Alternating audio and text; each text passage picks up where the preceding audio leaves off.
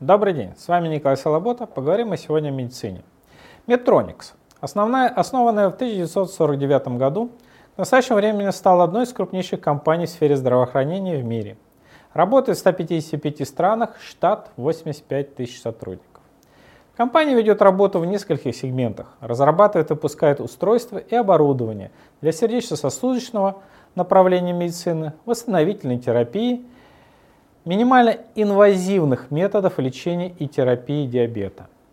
Бренд Medtronic благодаря своей величине и качеству продукции общеизвестен в медицинской среде и пользуется уважением врачей, что крайне важно на рынке медицинской техники, входные барьеры на которые очень высоки.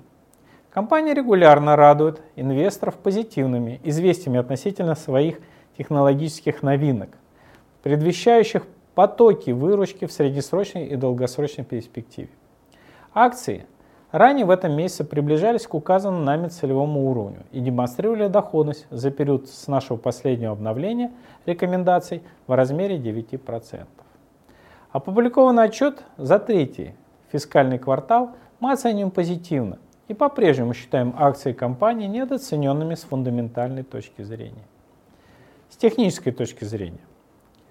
Недельный график Medtronic по-прежнему сохраняет уверенно долгосрочно восходящий тренд, не дающий поводов для беспокойства. С учетом вышеизложенного, мы по-прежнему считаем Medtronic качественным и недооцененным вложением и рекомендуем покупать акции с расчетом на целевой уровень 127 долларов США на период до конца текущего года.